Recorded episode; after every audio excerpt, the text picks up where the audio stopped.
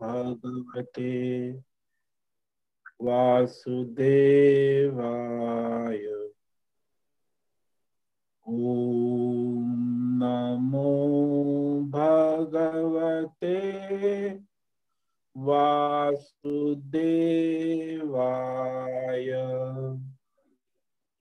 ॐ नमो भगवते वासुदेवाय। ॐ नमो भगवते वासुदेवाय। ॐ नमो भगवते वासुदेवाय। ॐ नमो भगवते वासुदेवाय। ॐ नमो भगवते वासुदेवाय। ॐ नमो भगवते वासुदेवाय। ॐ नमो भगवते वासुदेवाय। ॐ नमो भगवते वासुदेवाय। ॐ नमो भगवते वासुदेवाय।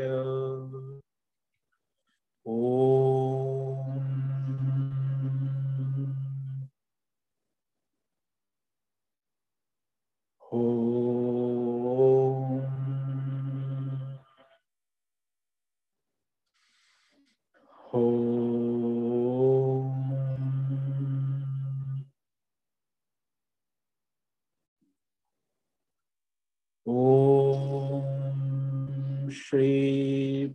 परमात्मने नमो नमः।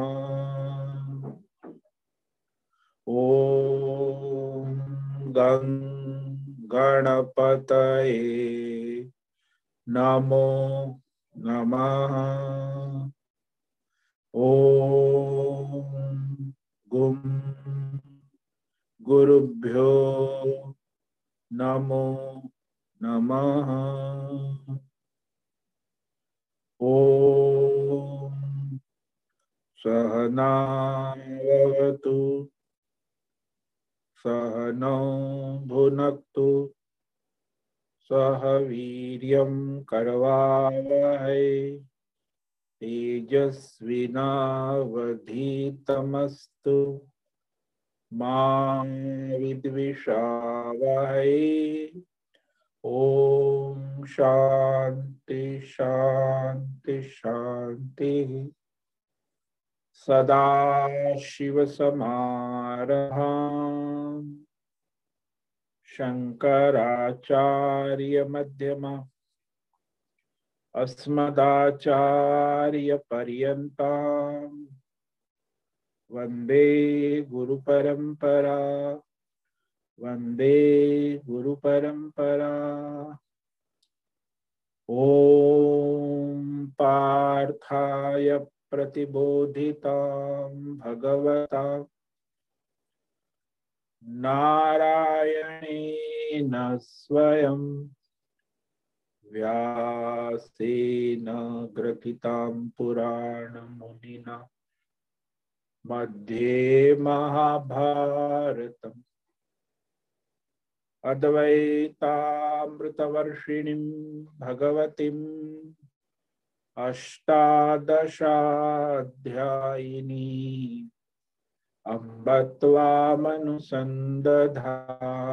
भगवत् गीते भवद्वेषिणी गीते भवद्वेषिणी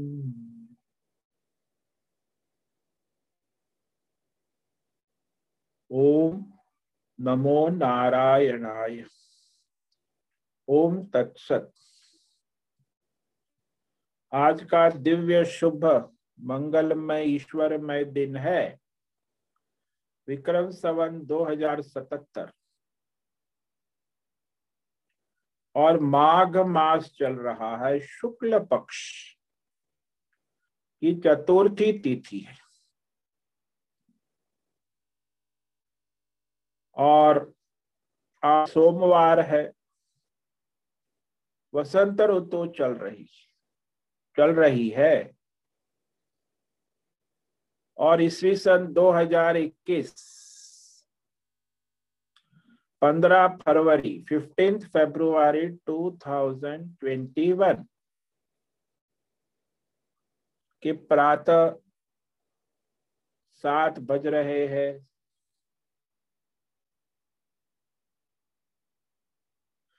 तो यहाँ ऋषिकेश, उत्तराखंड, हिमालय, भारतवर्ष। यहाँ का रात का तापमान सात डिग्री है और दिन में 21 डिग्री तापमान है। वायु की गति 6-7 किलोमीटर प्रति घंटा चल रही है। यहाँ हम स्वामी उत्तमानंद सरस्वती भगवत गीता के आचार्य, शिष्य स्वामी चिन्मयानंद सरस्वती महाराज, कैवल्याद्वैत शंकराचार्य परंपरा से शिक्षित दीक्षित,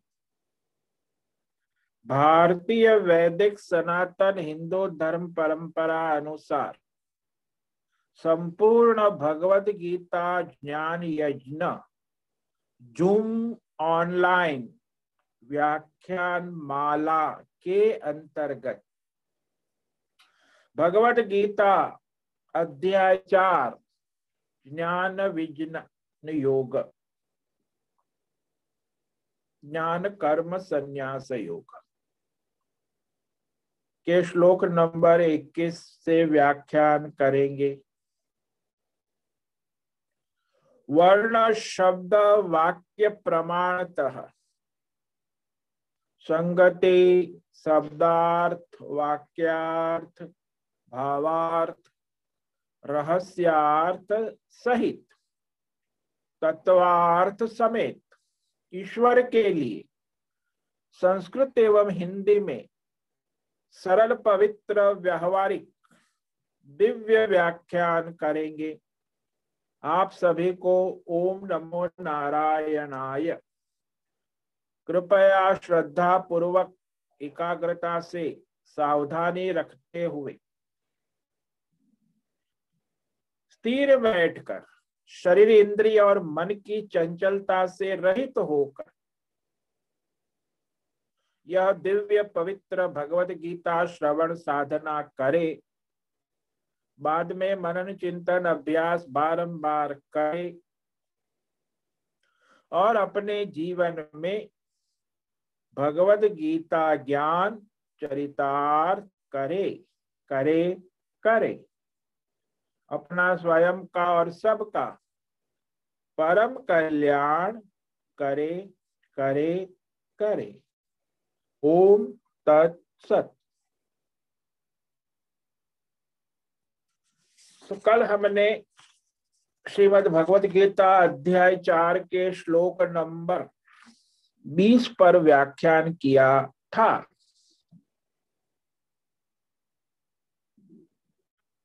तो वहाँ भगवान ने फल की आसक्ति को छोड़कर जो ईश्वरार्थ अपने प्रारब्ध अनुसार स्वधर्म, कर्तव्य, वर्णाश्रम, वैदिक कर्म करने वाले हैं उनकी भगवान प्रशंसा करते, तारीफ़ करते कि धन्य है जो कर्म फल आसक्ति को छोड़कर अपने प्रारब्ध अनुसार वर्णाश्रम, वैदिक धर्म, मर्यादा में अपना वर्तमान में जो स्वधर्म, कर्तव्य, कर्म ईश्वर समर्पित भाव से करने वाले की भगवान भी प्रशंसा करते हैं।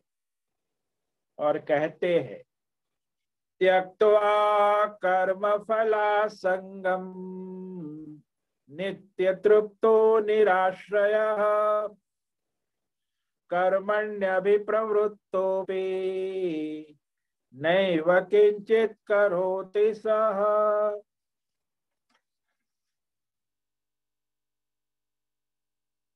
कर्म फला संगम त्यक्तवा। यानी समस्त काम्य कर्म, कामनाओं से प्रेरित कर्म और उसके फल में आसक्ति का सर्वथा अभाव त्यक्तवा। कर्माशक्ति फलाशक्ति कर्तृत्वाशक्ति अकर्तृत्वा यानी राग मोह से रहित, ईश्वरार्थ, अपने करने योग्य कर्म वर्तमान में प्रारब्ध अनुसार धर्म अनुसार वर्णाश्रम धर्म अनुसार बड़ी सावधानी पूर्वक करते निराश्रय निराश्रय यानी सांसारिक मान्यता कम, कल्पना भ्रमणाओं को छोड़कर। ईश्वर और शास्त्र परंपरा का आश्रय लेकर करने योग्य कर्म करते निराश्रय का मतलब परमात्मा का आश्रय है, शास्त्र और वेद परंपरा का आश्रय। ये जो भ्रमणा है, सांसारिक मान्यता है, लौकिक कल्पनाएँ है, उससे रहित हो गया है निराश्रय। नित्य तृप्त। परमात्मा से जुड़ा है और नित्य तृप्त है। उसे कभी ये नहीं होता कि हाय हाय ये नहीं किया, ये रह गया। ये अभी करना है, ये भी करना बाकी है। कब होगा, क्या होगा? है है, हो हो, चे चे ऐसा नहीं होता। तृप्त है। जो वर्तमान में करना है, वो अपने प्रारब्ध अनुसार ईश्वर समर्पित भाव से अच्छी तरह कर ले हम जहाँ है, जैसे है, जब है, जो है, सो वह परमात्मा से जुड़े हुए हैं। और अपना जो है प्रारब्ध, उस अनुसार अपना स्वधर्म कर्तव्य, वैदिक शास्त्र परंपरा अनुसार करते हैं। तो वह वैदिक परंपरागत स्वधर्म, कर्तव्य, कर्मों में अभिप्रवृत्त, भली भांति कर्म करता हुआ भी किंचित एव न करोती। वह कुछ भी नहीं करते हैं। तो भगवान ने इस प्रकार उनको सारे कर्म बंधनों से मुक्त कहा। और अब जो आगे श्लोक है, क्योंकि यहाँ जो विषय चल रहा है, वह वहाँ श्लोक नंबर अठारह से भगवान ने जो विषय उठाया है वो है सन्यासी तत्व ज्ञानी जीवन मुक्ति का रहस्य। कि वो जीवन जीते जी मुक्त कैसे रहते? तो वही भगवान ने अठारहवें श्लोक में कहा था तो अठारह से बाईस, पाँच श्लोक। इस पाँच श्लोक को जीवन मुक्ति श्लोक भी कहते हैं। कर्मणि अकर्म य पश्चेत अकर्मणि सबुद्धिमान, सयुक्त कृष्ण कर्म कृत, वहाँ से लेके यहाँ बाईस तक। तब ये जो इक्कीसवा श्लोक है, ये भी भगवान जीवन मुक्त आत्मज्ञानी तत्व ज्ञानी का रहस्य कहते क्योंकि वह तत्व ज्ञानी जीते जी मुक्त है, अभी यहाँ इसी। तो फिर करते क्या है? उनको पूछे पूछेंगे महाराज, आप जीवन मुक्त तत्व ज्ञानी महात्मा है तो आप करते क्या है? तो भगवान कहते हैं कि ये जीवन मुक्त तत्वज्ञानी महात्मा जो होते हैं, केवल शरीर निर्वाह संबंधी, रोटी, कपड़ा, मकान आवश्यक, प्रारब्ध अनुसार धर्म शास्त्र परंपरा अनुसार, कर्म करते हुए सारे पाप पुण्य बंधनों से मुक्त रहते हैं, उनको पाप पुण्य स्पर्श नहीं करता। जैसे जल में कमल सुगंधित प्रकाशित रहता है। तो यह भगवान इक्कीसवें श्लोक में कह रहे हैं निराशीर्यत चित्तात्मा त्यक्त सर्व परिग्रह शारीरम केवलम कर्म कुर्वन्नाप्नोति किल्बिषम्।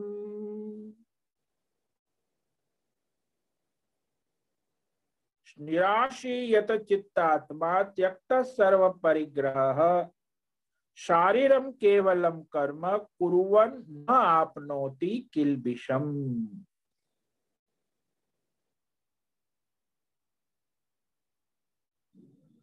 तो भगवान यहाँ कहते हैं, यत चित्तात्मा। जिसके इंद्रिय, मन, बुद्धि का संयमन नियमन हो चुका है, जो लौकिक चंचलता से रहित है और जिसका चित्त बुद्धि परमात्मा में दृढ़ स्थिर है। ईश्वरमय है यत चित्तात्मा त्यक्त सर्व परिग्रह जिसने समस्त विषय भोग का परिग्रह राग, मोह, आसक्ति का परित्याग कर दिया है। त्यक्त सर्व परिग्रह।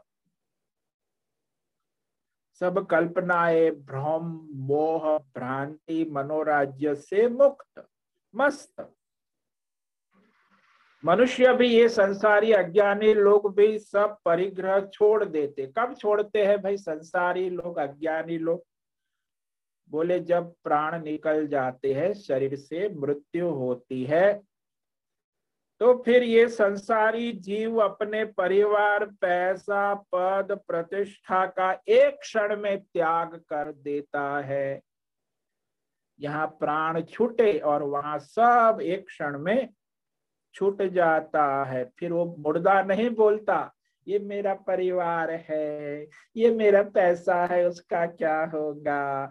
ये मेरे पद प्रतिष्ठा मेडल है, ये मेरा प्रतिष्ठान मकान, मोटर राइट उसका क्या होगा? क्योंकि मुर्दा हो गया। एक क्षण में सर्व परिग्रह त्याग, लेकिन वो अज्ञानी है ना तो ज्ञानी तो जीते जी त्याग कर देते। होश में मृत्यु के बाद नहीं। सर्व परिग्रह त्यक्त निराशी ही लौकिक और वैदिक आशा कामनाओं से रहित। यथा लाभ संतुष्ट। प्रलद के अनुसार जो है, बस उसमें मस्त रहते। उसने क्या किया? उसको कोई नॉन कॉम्पिटिटर कोई कंपटीशन नहीं। जो भी है, दूसरे को भी जैसे है, वैसे है। उसमें उस कोई किसी को सुधारने, बिगाड़ने का, कोई करने का आवश्यक नहीं। अपनी और दूसरों की आशा से रही निराशी, केवलम शारीरम कर्म कुरुवन। केवलम, देखो, केवलम शब्द। शरीर संबंधी देह निर्वाह के युक्त उचित कर्म करता हुआ भी किलबिश्रम न आपनोती। पाप, पुण्य, अच्छाई, बुराई से मुक्त रहते हैं, असंग रहते ये कल, किलबिश क्या है? किलबिश है सारे द्वंद्व, पाप, पुण्य, धर्म धर्म राग, द्वेष सक्सेस फेल पॉजिटिव, नेगेटिव, ये सारे जो है, द्वंद्व है। वो द्वंद्व को ही संसार कहते हैं, संसारी। जो द्वंद्व के दल दल में जन्म, मरण भटक रहता है, उसे संसारी कहते द्वंद्वात्मक संसारी, अद्वैत, निर्द्वंद्व, असंसारी। जो निर्द्वंद्व है, वो असंसारी है और जो द्वंद्व में पड़ा हुआ है, फंसा हुआ है दल दल में, कभी हैप्पी कभी अनहैप्पी कभी सक्सेस कभी फेल कभी पॉजिटिव बन नेगेटिव ये सब नौटंकी जो है द्वंद्व की अशांति, उसके तो पाप पुण्य ये सारे उससे मुक्त हो जाते हैं। कर्म करते हुए, यहाँ अभी इसी वक्त वह मुक्त हो जाता। तो उसे कोई कर्म विक्षेप का कारण नहीं बनता। जो भी कर्म करते हैं तो वह असंग परमात्मा से जुड़कर धर्म शास्त्र परंपरा प्रारब्ध अनुसार शरीर यात्रा चलती है। इसीलिए परमात्मा से नित्य जुड़े रहना यही मोक्ष का मार्ग है, मोक्ष का साधन है। और अपना कर्तव्य कर्म ईश्वरार्थ करते रहना। तो अब यह सिद्ध हो गया कि विक्षेप अभाव में मोक्षत्व स्वतः सिद्ध है। जिसमें कोई विक्षेप नहीं है द्वंद्व नहीं है अशांति नहीं है भय नहीं है शोक नहीं है आशा नहीं है कामना तृष्णा नहीं है भ्रम नहीं है कल्पनाएँ नहीं है मनोराज्य नहीं है तो भाई मन शांत है प्रशांत भगवतमय है ईश्वरमय है तो मोक्ष स्वतः सिद्ध हो जाता। तो इस अभिप्राय से कहते हैं कि पहले लोक संग्रह से भी निरपेक्ष है। लोक कल्याण क्या होता है? लेकिन कर्म आरंभ से पूर्व सर्वांतर परमेश्वर निष्क्रिय परमात्मा में जिसे आत्मा दर्शन हो चुका है, कि मैं ही वो परमात्मा स्वरूप हूँ, मुझमें और परमात्मा में कोई अंतर नहीं है, कोई भेद नहीं। तो जिसे परमात्मा दर्शन परमात्मा तत्व ज्ञान यथार्थ हो चुका है वह इस संसार के वर्तमान दृष्ट, संसार विषय, देश काल विषय। और जो उसकी अभिलाषाएँ, सांसारिक अभिलाषाएँ और अदृष्ट भविष्य की अभिलाषाएँ तृष्णा है अदृष्ट, अभी सामने नहीं है, भविष्य की अभिलाषा। जैसे देवलोक, स्वर्गलोक, भविष्य में, भविष्य की कामना, हम होंगे कामयाब। एक दिन एक दिन। अब भविष्य के सपने वर्तमान में तो कोई ठिकाना है नहीं। तो ऐसे भविष्यवादी भी बहुत होते हैं। तो अदृष्ट भविष्य के विषयों की अभिलाषा में डूबे रहते लेकिन ये भविष्य की अभिलाषा से रहित है। उज्जवल भविष्य के लिए एल आई सी बोनस ये करो, उज्जवल भविष्य के लिए। अरे उज्जवल भविष्य अज्ञानियों के लिए, मूर्खों के लिए। जिसका वर्तमान उज्जवल है, उसका सब उज्जवल ही है। लेकिन जिसका वर्तमान अंधेरे में है, वही भविष्य उज्जवल की सपने देख लेकिन वो भविष्य भी अंधेरे में ही रहता है। तो ये भविष्य के इष्ट विषयों की अभिलाषा नहीं होती। दृष्ट दृष्ट वर्तमान और भविष्य के सभी देश काल विषय वस्तु व्यक्ति परिस्थिति, उसमें उसका कोई प्रयोजन नहीं है। कर्म में कोई प्रयोजन नहीं देखता। भविष्य के लिए क्या करना चाहिए? अरे, महात्मा है, सन्यासी है, आत्मा उसे भविष्य के लिए क्या है? वो तो वर्तमान है, पूर्ण है। तो भविष्य के कर्म में प्रयोजन न देखता हुआ,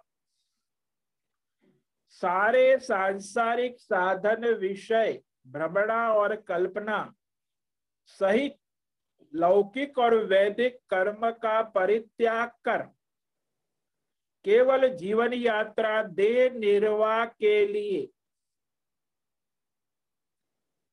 प्रारब्ध अनुसार कर्म होते हैं। प्रारब्ध अनुसार। तत्व ज्ञान निष्ठ सन्यासी यहाँ ही अभी ही जीवन मुक्त है। इस अर्थ को यहाँ भगवान बताते हैं।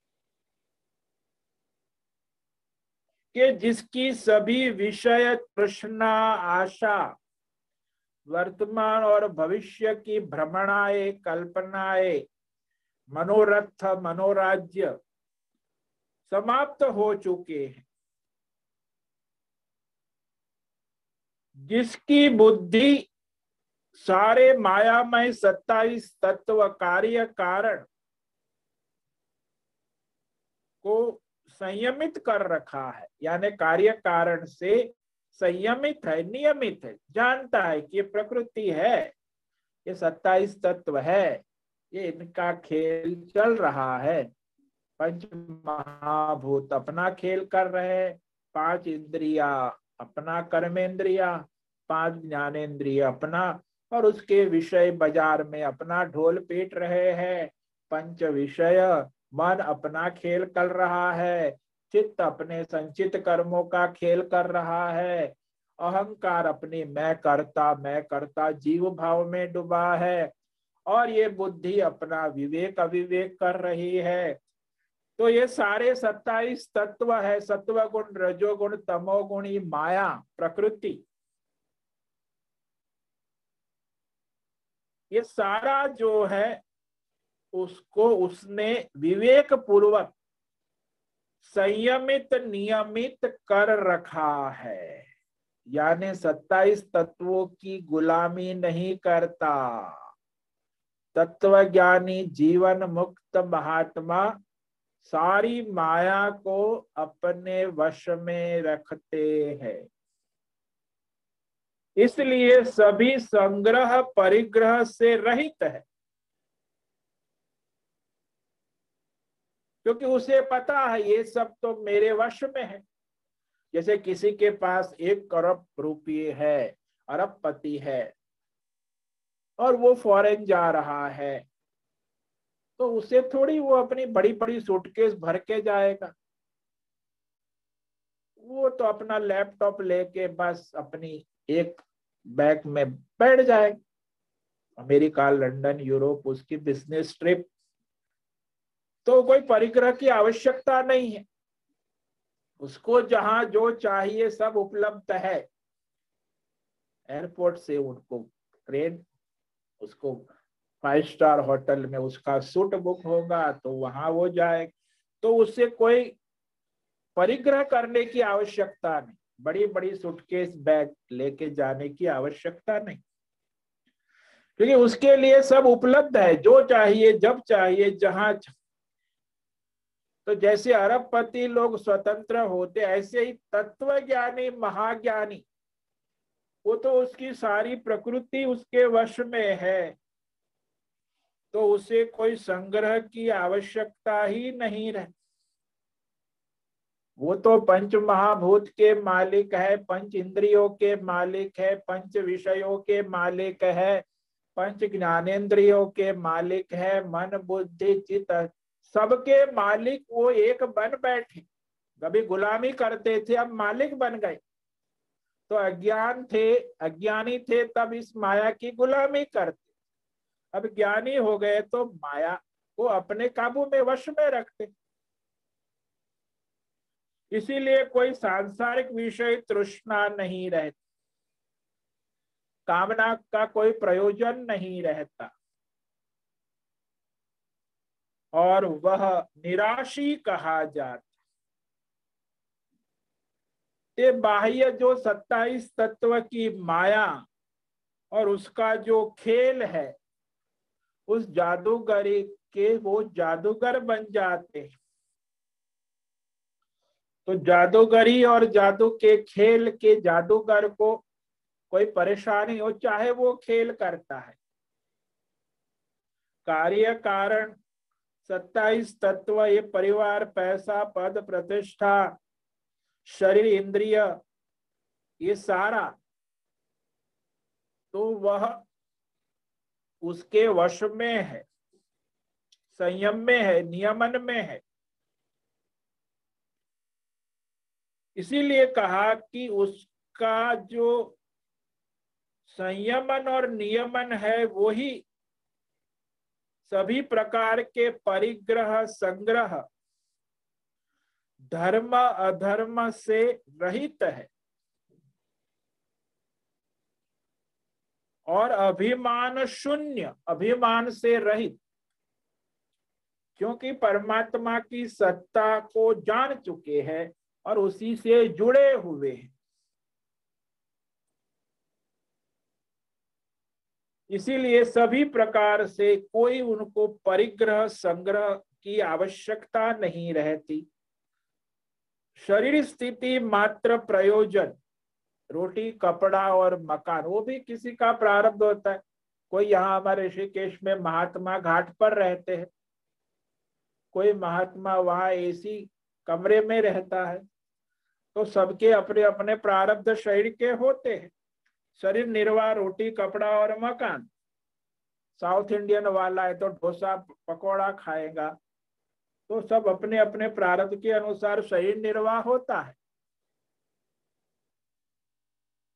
किंतु वह कर्म करता हुआ भी, पाप, पुण्य आदि, द्वंद्व को प्राप्त नहीं होता, उसे कोई द्वंद्व विचलित नहीं करते। जैसे अज्ञानी को happy unhappy success failure positive negative जन्म, मरण, अमीरी, गरीबी, कितने द्वंद्व है अज्ञानी तो उसी में पूरा जीवन। ये किलबिश का मतलब होता है द्वंद्व, पाप पुण्य, धर्म अधर्म सारे द्वंद्व निर्द्वंद्वो ही महाबाहो सुखम बंधात प्रमुचते गीता में भगवान ने आगे, निर्द्वंद्व है आनंद पूर्वक रहता है और सारे संसार बंधन से नित्य मुक्त रहते हैं। ये द्वंद्व ही महापाप है। लोग कहते पाप पुण्य तो का अलग सिद्धांत है ही लेकिन ये जो द्वंद्व है ना सक्सेस फेल पॉजिटिव नेगेटिव का धंधा जो दुनिया में चलता है, यही महापाप है। और द्वंद्व में पड़ा हुआ मनुष्य परमात्मा की सत्ता का स्वीकार नहीं करता। वही द्वंद्व बंधन के कारण, वह कर्म बंधन, संसार बंधन में फंस जाता है। इसीलिए जो परमार्थ दर्शी है, परमार्थ में लगे हुए, उनके लिए पाप, पुण्य, धर्म, अधर्म, सारे द्वंद्व बंधनकारी है, इसीलिए उससे मुक्त रहते हैं। इसीलिए धर्म भी परमार्थ कर्मयोगी के लिए, धर्म, पुण्य कर्म भी पाप है।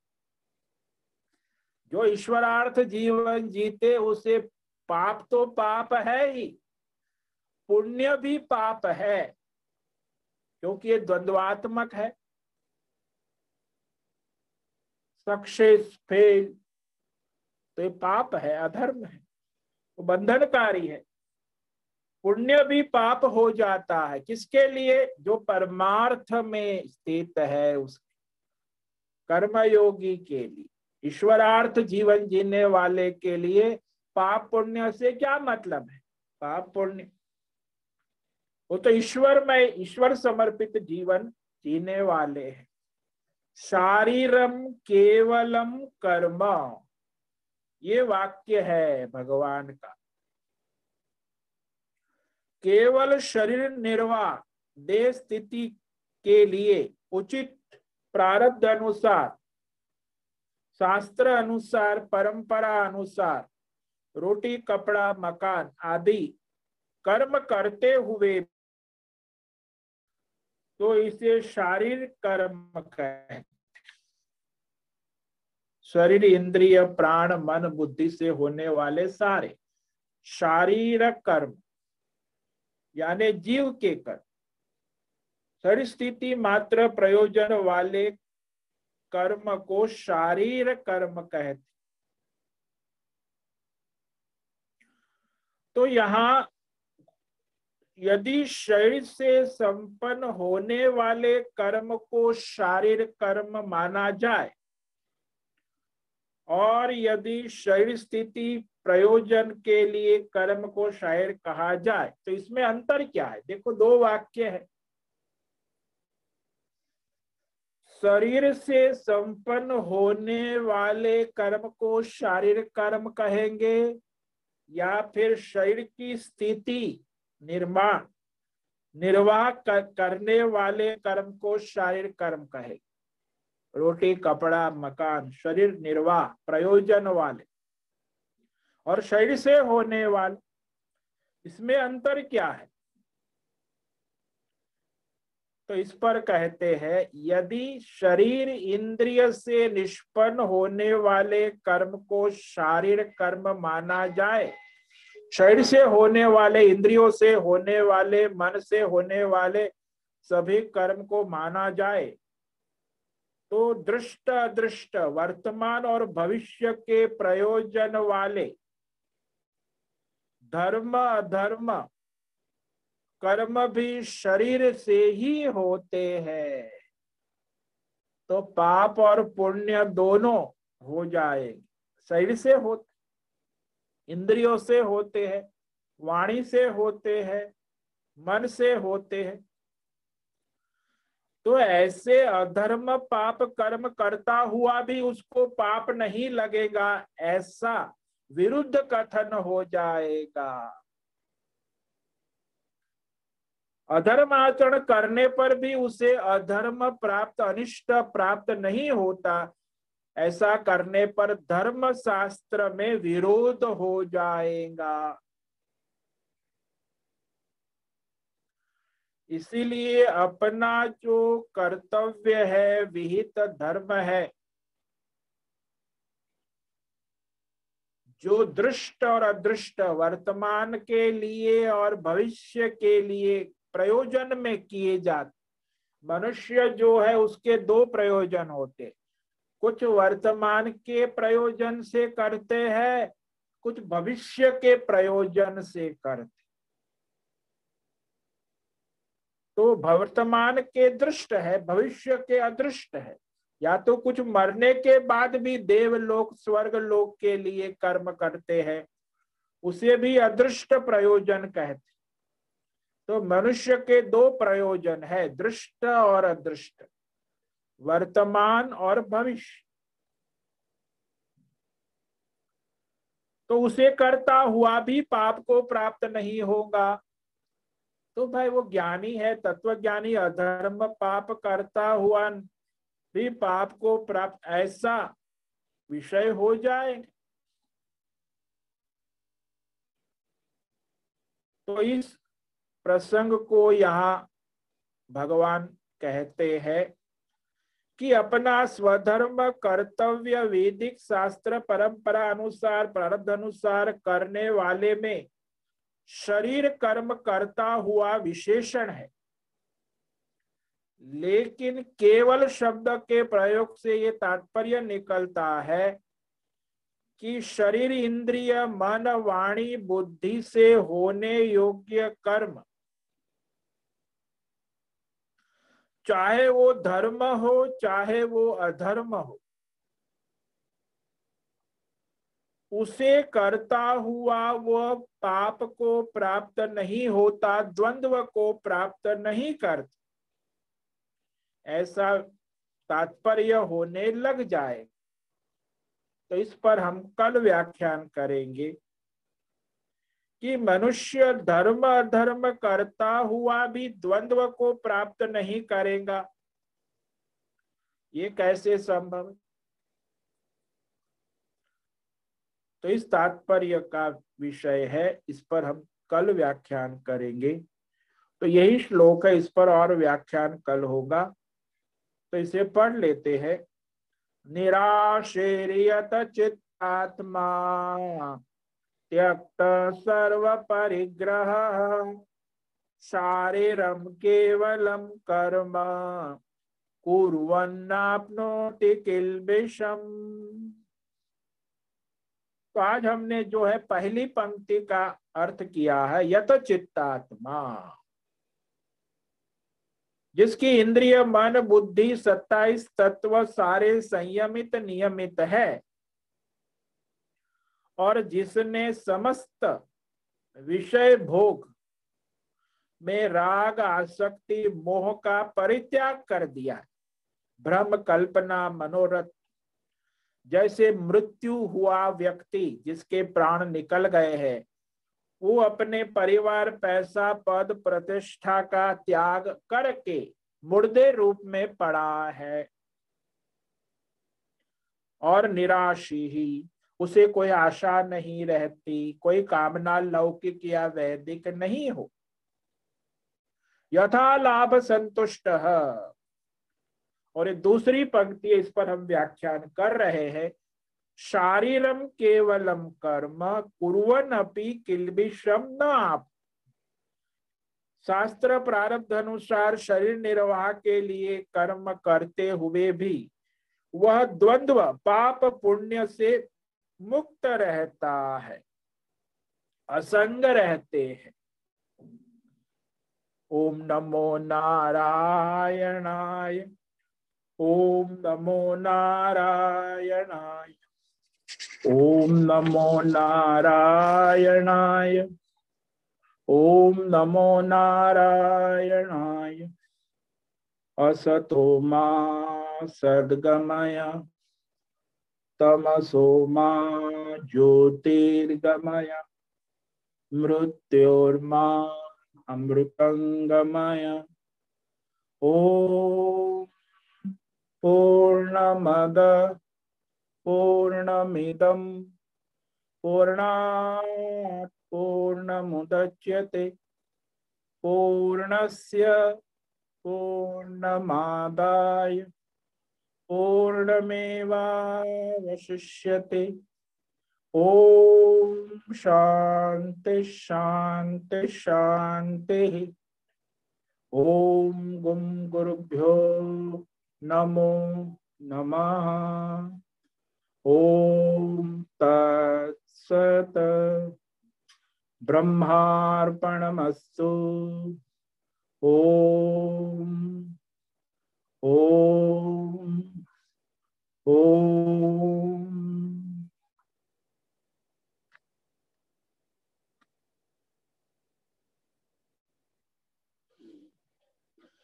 तो कल वसंत पंचमी है। विद्या की देवी अधिष्ठात्री सरस्वती का प्रागट्य दिन। प्रति वर्ष एक बार आता है। माघ शुक्ल पंचमी कल है। सरस्वती प्रागट्य के रूप में वसंत पंचमी, सारस्वतोत्सव हमारे भारत वर्ष में धूमधाम से मनाया जाता।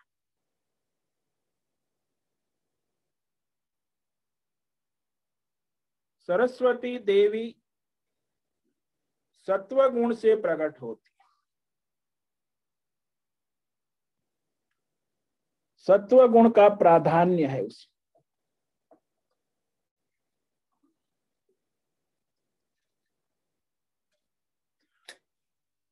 और सफ़ेद वस्त्र धारण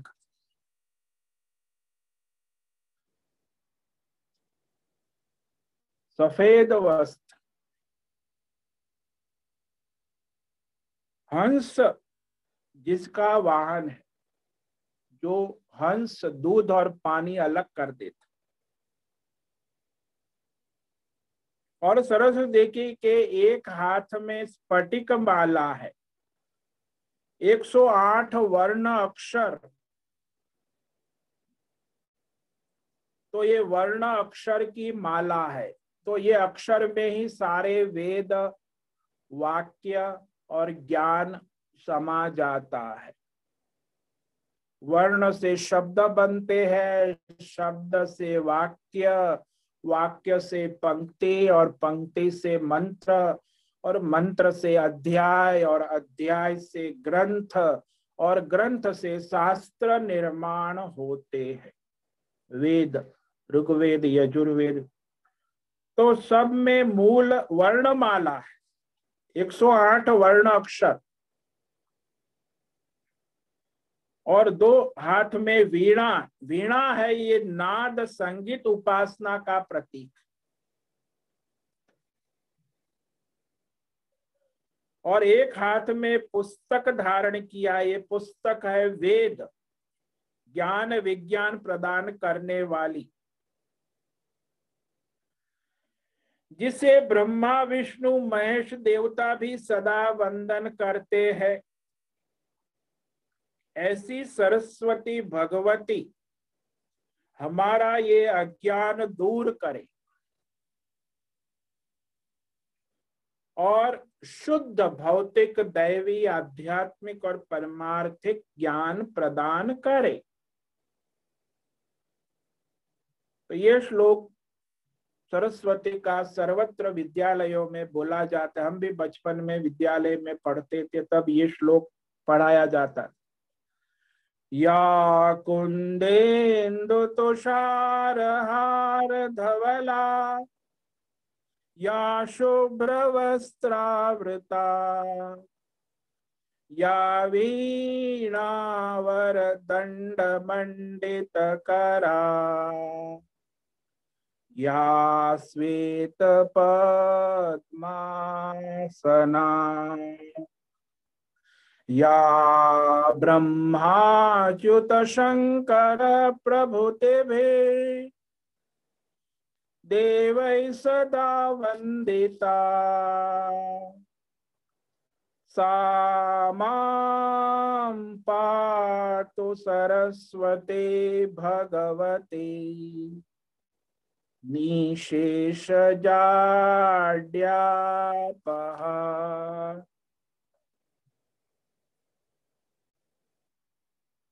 तो यह शुद्ध सात्विक परमात्म विचार रूपी परम सार सृष्टि के आरंभ में नित्य सर्वत्र सब में व्याप्त है। वीणा पुस्तक माला को हाथ में धारण कर, पद्मासन लगाकर सफ़ेद कमल पर बैठती है।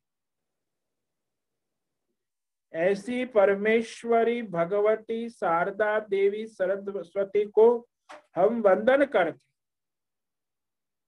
जो हमें सात्विक ज्ञान प्रदान करे, सात्विक बुद्धि प्रदान करे, भौतिक ज्ञान, आध्यात्मिक ज्ञान, दैवी ज्ञान और पारमार्थिक ज्ञान बुद्धि में प्रकाशित करे।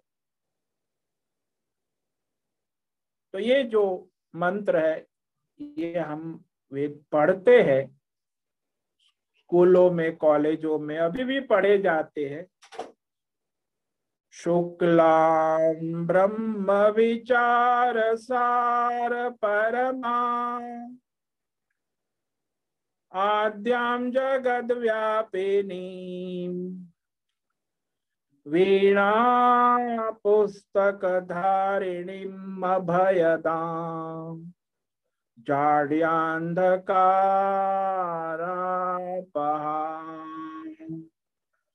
हस्ते स्फटिकमालिकां विदधतिम् पद्मासने संस्थिता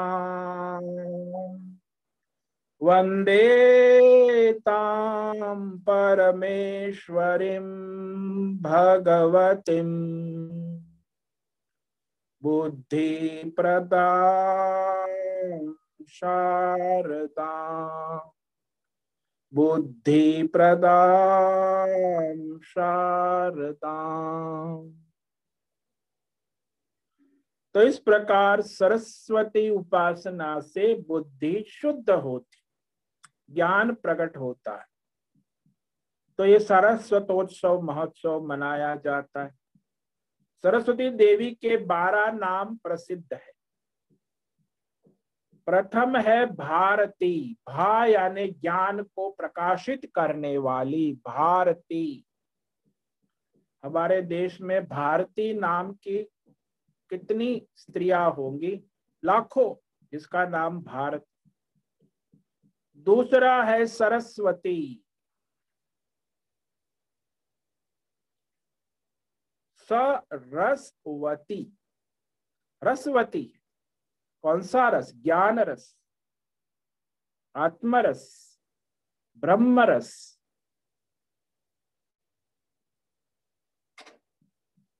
तृतीय शारदा शारदा नाम है तीसरा।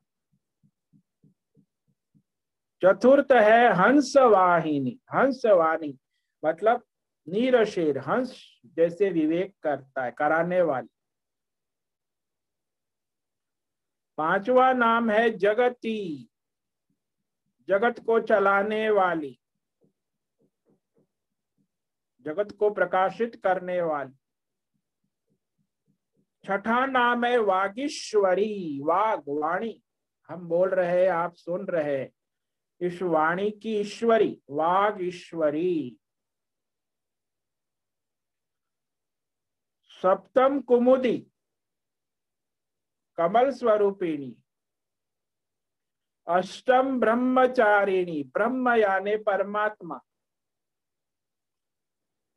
और परमात्मा में विचरण करने वाली ब्रह्मचारिणी, परमात्मा में विचरण करने वाली ब्रह्मचारिणी।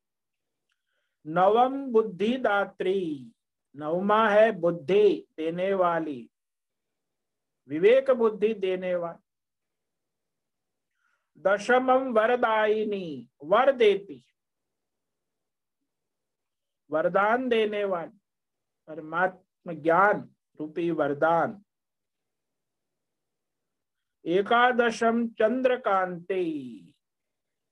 पूर्णिमा की तरह प्रकाशित धुर शीतल प्रकाश वाली ज्ञान का प्रकाश चंद्रकांति द्वादशम भुवनेश्वरी और त्रिभुवन की ईश्वरी, जहाँ उसकी सर्वत्र सत्ता है, उपस्थिति है। ते नाम जो सुबह शाम दोपहर पढ़ते हैं, उसके जिह्वा के अग्रभाग में नित्य ब्रह्म रूपा सरस्वती, नृत्य करती है। प्रथमं भारती नाम, द्वितीयं च सरस्वती, तृतीयं शाही चतुर्थं हंसवाहिनी पंचमं जगति सख्या षष्ठं वागीश्वरी तथा सप्तमं कुमुदे प्रोक्ता, अष्टमं ब्रह्मचारिणी, नवमं बुद्धिदायि च, दशमं वरदायिनी, एकादशं चन्द्रकान्तिः द्वादशं भुवनेश्वरे द्वादशेतानि नामानि, त्रिसन्ध्याय पठेन्नरः जिह्वाग्रे वसते नित्यम् नित्यं ब्रह्मरूपा सरस्वती। तो इस प्रकार कल सरस्वती उत्सव है, उसके लिए जो मंत्र है, जप कर सकते हैं आप। और सरस्वती की आराधना, पाठ, स्वाध्याय, सत्संग। तो उसमें आप ये मंत्र का जप कर सकते हैं। ओ ऐं, ह्रीं, श्रीं सम सरस्वत्यै नमो नमः। जितनी माला करोगे, उतना अच्छा है। कम से कम एक माला तो कर सकते तो इस तरह सरस्वती के फ़ोटो पर पूजा पाठ दिया करे, अगरबत्ती जलाए, सरस्वती को याद करे और सरस्वती का नाम लेकर कुछ ज्ञान बांटे। तो सरस्वती का प्रसाद है ज्ञान। और सरस्वती लड्डू पेड़ा नहीं रखती। ज्ञान प्रचार। ज्ञान है वो दूसरों को दे। तो इस प्रकार सरस्वती के ज्ञान प्रसाद को वितरण करे। और सरस्वती उत्सव मनाए सबको ओम नमो नारायणाय ओम नमो नारायण ओम नमो नमो नारायणाय नमो नारायणाय स्वामी जी ओम नमो नारायण ओम नमो नारायण अच्छा ओम नमो नमो नारायण सबको ओम नारायण भगवते वासुदेवाय। ॐ नमो भगवते वासुदेवाय। ॐ नमो भगवते वासुदेवाय। ॐ नमो भगवते वासुदेवाय। ॐ नमो भगवते वासुदेवाय। ॐ नमो भगवते वासुदेवाय। ॐ नमो भगवते वासुदेवाय। ॐ नमो भगवते वासुदेवाय। ॐ नमो भगवते वासुदेवाय ॐ नमो भगवते वासुदेवाय ॐ नमो भगवते वासुदेवाय। ओम।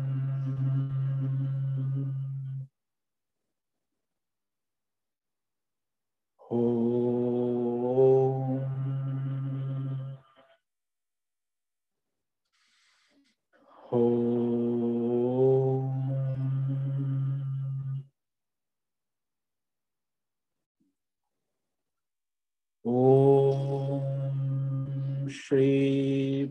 परमात्मने नमो नमः। ॐ गं गणपतये नमो नमः। ॐ गुं गुरुभ्यो नमो नमः। ॐ सहनावतु सहनौ भुनक्तु सह वीर्यं करवावहै तेजस्विनावधीतमस्तु माँ विद्विषावहै। ॐ शान्ति शान्ति शान्तिः सदा शिवसमारभाम् शङ्कराचार्यमध्यमा। अस्मदाचार्यपर्यन्ताम्। वंदे गुरुपरम्परा। वंदे गुरुपरम्परा। ॐ पार्थाय प्रतिबोधितां भगवता नारायणेन स्वयं व्यासेन ग्रथितां पुराणमुनिना मध्ये महाभारतम् अद्वैतामृतवर्षिणीं भगवतीम् अष्टादशाध्यायिनी अम्ब त्वामनुसन्दधामि भगवत् गीते भवद्वेषिणी गीते भवद्वेषिणी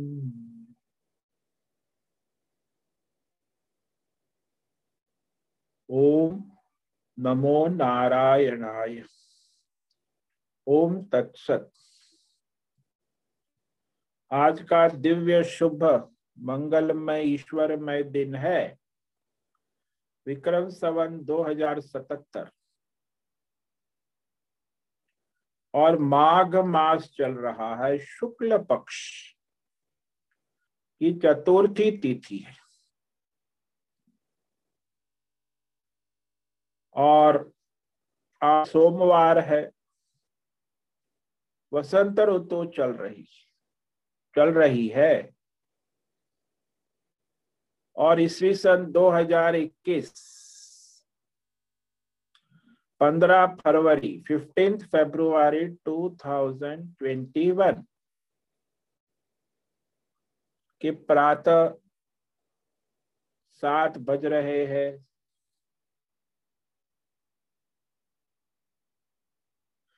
तो यहाँ ऋषिकेश, उत्तराखंड, हिमालय, भारतवर्ष। यहाँ का रात का तापमान सात डिग्री है और दिन में 21 डिग्री तापमान है। वायु की गति 6-7 किलोमीटर प्रति घंटा चल रही है। यहाँ हम स्वामी उत्तमानंद सरस्वती भगवत गीता के आचार्य, शिष्य स्वामी चिन्मयानंद सरस्वती महाराज, कैवल्याद्वैत शंकराचार्य परंपरा से शिक्षित दीक्षित, भारतीय वैदिक सनातन हिंदू धर्म परंपरा अनुसार संपूर्ण भगवत गीता ज्ञान यज्ञ, जूम ऑनलाइन व्याख्यान माला के अंतर्गत। भगवत गीता अध्याय चार, ज्ञान विज्ञान योग। ज्ञान कर्म संन्यास योग। के श्लोक नंबर 21 से व्याख्यान करेंगे।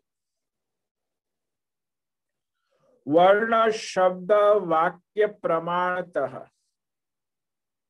संगति शब्दार्थ वाक्यार्थ भावार्थ, रहस्यार्थ सहित, तत्वार्थ समेत, ईश्वर के लिए, संस्कृत एवं हिंदी में सरल पवित्र व्यवहारिक दिव्य व्याख्यान करेंगे।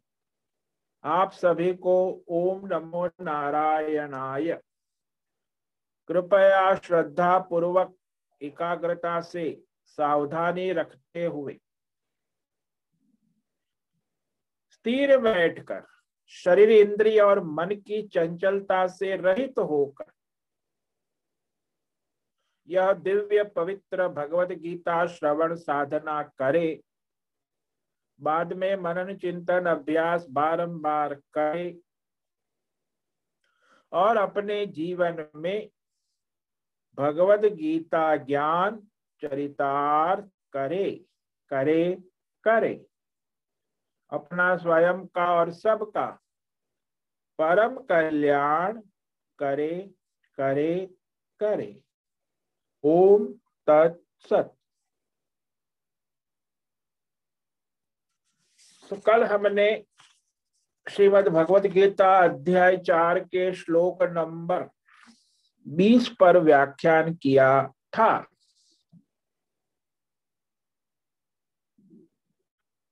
तो वहाँ भगवान ने फल की आसक्ति को छोड़कर जो ईश्वरार्थ अपने प्रारब्ध अनुसार स्वधर्म, कर्तव्य, वर्णाश्रम, वैदिक कर्म करने वाले हैं उनकी भगवान प्रशंसा करते, तारीफ़ करते कि धन्य है जो कर्म, फल, आसक्ति को छोड़कर अपने प्रारब्ध अनुसार वर्णाश्रम, वैदिक धर्म, मर्यादा में अपना वर्तमान में जो स्वधर्म, कर्तव्य, कर्म ईश्वर समर्पित भाव से करने वाले की भगवान भी प्रशंसा करते हैं।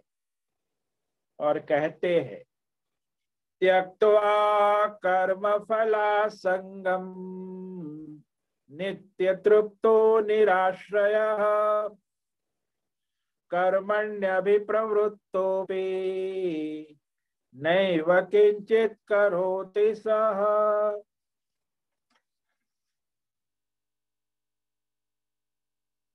कर्म फला संगम त्यक्तवा।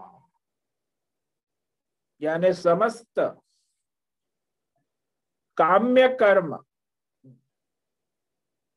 कामनाओं से प्रेरित कर्म और उसके फल में आसक्ति का सर्वथा अभाव त्यक्तवा। कर्माशक्ति फलाशक्ति कर्तृत्वाशक्ति अकर्तृत्वा यानी राग मोह से रहित, ईश्वरार्थ, अपने करने योग्य कर्म वर्तमान में प्रारब्ध अनुसार धर्म अनुसार वर्णाश्रम धर्म अनुसार बड़ी सावधानी पूर्वक करते हैं। निराश्रय निराश्रय यानी सांसारिक मान्यता कम, कल्पना भ्रमणाओं को छोड़कर ईश्वर और शास्त्र परंपरा का आश्रय लेकर करने योग्य कर्म करते निराश्रय का मतलब परमात्मा का आश्रय है, शास्त्र और वेद परंपरा का आश्रय। ये जो भ्रमणा है, सांसारिक मान्यता है लौकिक कल्पनाएँ है, उससे रहित हो गया है निराश्रय। नित्य तृप्त। परमात्मा से जुड़ा है और नित्य तृप्त है। उसे कभी ये नहीं होता कि हाय हाय ये नहीं किया, ये रह गया। ये अभी करना है, ये भी करना बाकी है। कब होगा, क्या होगा? है है, हो हो, चे चे ऐसा नहीं होता। तृप्त है। जो वर्तमान में करना है, वो अपने प्रारब्ध अनुसार ईश्वर समर्पित भाव से अच्छी तरह कर ले हम जहाँ है, जैसे है, जब है, जो है, सो वह परमात्मा से जुड़े हुए हैं। और अपना जो है प्रारब्ध, उस अनुसार अपना स्वधर्म कर्तव्य, वैदिक शास्त्र परंपरा अनुसार करते हैं। तो वह वैदिक परंपरागत स्वधर्म, कर्तव्य, कर्मों में अभिप्रवृत्त, भली भांति कर्म करता हुआ भी किंचित एव न करोती। वह कुछ भी नहीं करते हैं। तो भगवान ने इस प्रकार उनको सारे कर्म बंधनों से मुक्त कहा। और अब जो आगे श्लोक है, क्योंकि यहाँ जो विषय चल रहा है, वह वहाँ श्लोक नंबर 18 से भगवान ने जो विषय उठाया है वो है सन्यासी तत्व ज्ञानी जीवन मुक्ति का रहस्य। कि वो जीवन जीते जी मुक्त कैसे रहते? तो वही भगवान ने अठारहवें श्लोक में कहा था तो अठारह से बाईस, पाँच श्लोक। इस पाँच श्लोक को जीवन मुक्ति श्लोक भी कहते हैं। कर्मणि अकर्म य पश्चेत अकर्मणि सबुद्धिमान, सयुक्त कृष्ण कर्म कृत, वहाँ से लेके यहाँ बाईस तक। तब ये जो इक्कीसवा श्लोक है, ये भी भगवान जीवन मुक्त, आत्मज्ञानी तत्व ज्ञानी का रहस्य कहते क्योंकि वह तत्व ज्ञानी जीते जी मुक्त है, अभी यहाँ इसी। तो फिर करते क्या है? उनको पूछे पूछेगी महाराज, आप जीवन मुक्त तत्व ज्ञानी महात्मा है तो आप करते क्या है? तो भगवान कहते हैं कि ये जीवन मुक्त तत्व ज्ञानी महात्मा जो होते हैं, केवल शरीर निर्वाह संबंधी, रोटी, कपड़ा, मकान आवश्यक, प्रारब्ध अनुसार धर्म शास्त्र परंपरा अनुसार, कर्म करते हुए सारे पाप पुण्य बंधनों से मुक्त रहते हैं, उनको पाप पुण्य स्पर्श नहीं करता। जैसे जल में कमल सुगंधित प्रकाशित रहता है। तो यह भगवान इक्कीसवें श्लोक में कह रहे हैं निराशेरियत चित्तात्मा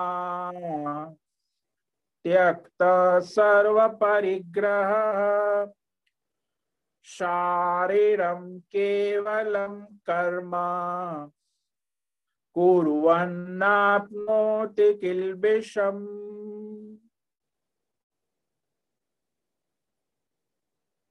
निराशीयत चित्तात्मा त्यक्त सर्व परिग्रह। शारीरम केवलम कर्म कुरुवन न आपनोति किल्बिषम।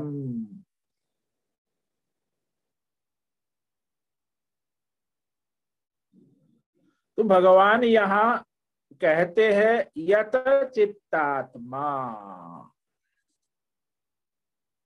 जिसके इंद्रिय, मन, बुद्धि का संयमन नियमन हो चुका है। जो लौकिक चंचलता से रहित है और जिसका चित्त बुद्धि परमात्मा में दृढ़ स्थिर है, ईश्वरमय है यत चित्तात्मा त्यक्त सर्व परिग्रह जिसने समस्त विषय भोग का परिग्रह राग, मोह, आसक्ति का परित्याग कर दिया है। त्यक्त सर्व परिग्रह। सब कल्पनाएँ, भ्रम, मोह, भ्रांति, मनोराज्य से मुक्त, मस्त। मनुष्य भी ये संसारी अज्ञानी लोग भी सब परिग्रह छोड़ देते। कब छोड़ते हैं भाई संसारी लोग, अज्ञानी लोग?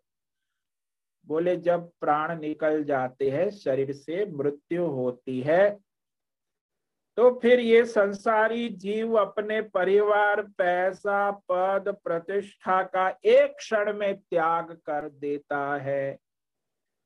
यहाँ प्राण छूटे और वहाँ सब एक क्षण में छूट जाता है। फिर वो मुर्दा नहीं बोलता, ये मेरा परिवार है, ये मेरा पैसा है, उसका क्या होगा? ये मेरे पद प्रतिष्ठा मेडल है, ये मेरा प्रतिष्ठान मकान, मोटर, राइट, उसका क्या होगा? क्योंकि मुर्दा हो गया। एक क्षण में सर्व परिग्रह त्याग, लेकिन वो अज्ञानी है ना तो ज्ञानी तो जीते जी त्याग कर देते। होश में मृत्यु के बाद नहीं। सर्व परिग्रह त्यक्त निराशी ही लौकिक और वैदिक आशा कामनाओं से रहित। यथा लाभ संतुष्ट। प्रारब्ध के अनुसार जो है, बस उसमें मस्त रहते। उसने क्या किया? उसको कोई नॉन कॉम्पिटिटर कोई कंपटीशन नहीं। जो भी है, दूसरे को भी जैसे है, वैसे है। उसमें उस कोई किसी को सुधारने, बिगाड़ने का, कोई करने का आवश्यक नहीं। अपनी और दूसरों की आशा से रही, निराशी। केवलम शारीरम कर्म कुरुवन। केवलम, देखो, केवलम शब्द। शरीर संबंधी देह निर्वाह के युक्त उचित कर्म करता हुआ भी किलबिश्रम न आपनोती। पाप, पुण्य, अच्छाई, बुराई से मुक्त रहते हैं, असंग रहते ये कल, किलबिश क्या है? किलबिश है सारे द्वंद्व, पाप, पुण्य, धर्म धर्म राग, द्वेष सक्सेस फेल पॉजिटिव नेगेटिव ये सारे जो है, द्वंद्व है। वो द्वंद्व को ही संसार कहते हैं, संसारी। जो द्वंद्व के दल दल में जन्म, मरण भटक रहता है, उसे संसारी कहते द्वंद्वात्मक संसारी, अद्वैत, निर्द्वंद्व, असंसारी। जो निर्द्वंद्व है, वो असंसारी है, और जो द्वंद्व में पड़ा हुआ है, फंसा हुआ है दल दल में, कभी हैप्पी कभी अनहैप्पी कभी सक्सेस कभी फेल कभी पॉजिटिव बन नेगेटिव ये सब नौटंकी जो है द्वंद्व की अशांति, उसके तो पाप पुण्य ये सारे उससे मुक्त हो जाते हैं। कर्म करते हुए यहाँ अभी इसी वक्त वह मुक्त हो जाता। तो उसे कोई कर्म विक्षेप का कारण नहीं बनता। जो भी कर्म करते हैं तो वह असंग परमात्मा से जुड़कर धर्म शास्त्र परंपरा प्रारब्ध अनुसार शरीर यात्रा चलती है। इसीलिए परमात्मा से नित्य जुड़े रहना यही मोक्ष का मार्ग है, मोक्ष का साधन है। और अपना कर्तव्य कर्म ईश्वरार्थ करते रहना। तो अब यह सिद्ध हो गया कि विक्षेप अभाव में मोक्षत्व स्वतः सिद्ध है। जिसमें कोई विक्षेप नहीं है द्वंद्व नहीं है अशांति नहीं है भय नहीं है शोक नहीं है आशा नहीं है कामना तृष्णा नहीं है भ्रम नहीं है कल्पनाएँ नहीं है मनोराज्य नहीं है तो भाई मन शांत है प्रशांत भगवतमय है ईश्वरमय है तो मोक्ष स्वतः सिद्ध हो जाता। तो इस अभिप्राय से कहते हैं कि पहले लोक संग्रह से भी निरपेक्ष है। लोक कल्याण क्या होता है? लेकिन कर्म आरंभ से पूर्व सर्वांतर परमेश्वर निष्क्रिय परमात्मा में जिसे आत्मा दर्शन हो चुका है कि मैं ही वो परमात्मा स्वरूप हूँ, मुझमें और परमात्मा में कोई अंतर नहीं है, कोई भेद नहीं। तो जिसे परमात्मा दर्शन परमात्मा तत्व ज्ञान यथार्थ हो चुका है वह इस संसार के वर्तमान दृष्ट संसार विषय, देश काल विषय। और जो उसकी अभिलाषाएँ, सांसारिक अभिलाषाएँ और अदृष्ट भविष्य की अभिलाषाएँ, कामनाएँ, तृष्णाएँ, अदृष्ट, अभी सामने नहीं है, भविष्य की अभिलाषा। जैसे देवलोक, स्वर्गलोक, भविष्य में, भविष्य की कामना, हम होंगे कामयाब। एक दिन एक दिन। अब भविष्य के सपने वर्तमान में तो कोई ठिकाना है नहीं। तो ऐसे भविष्यवादी भी बहुत होते हैं।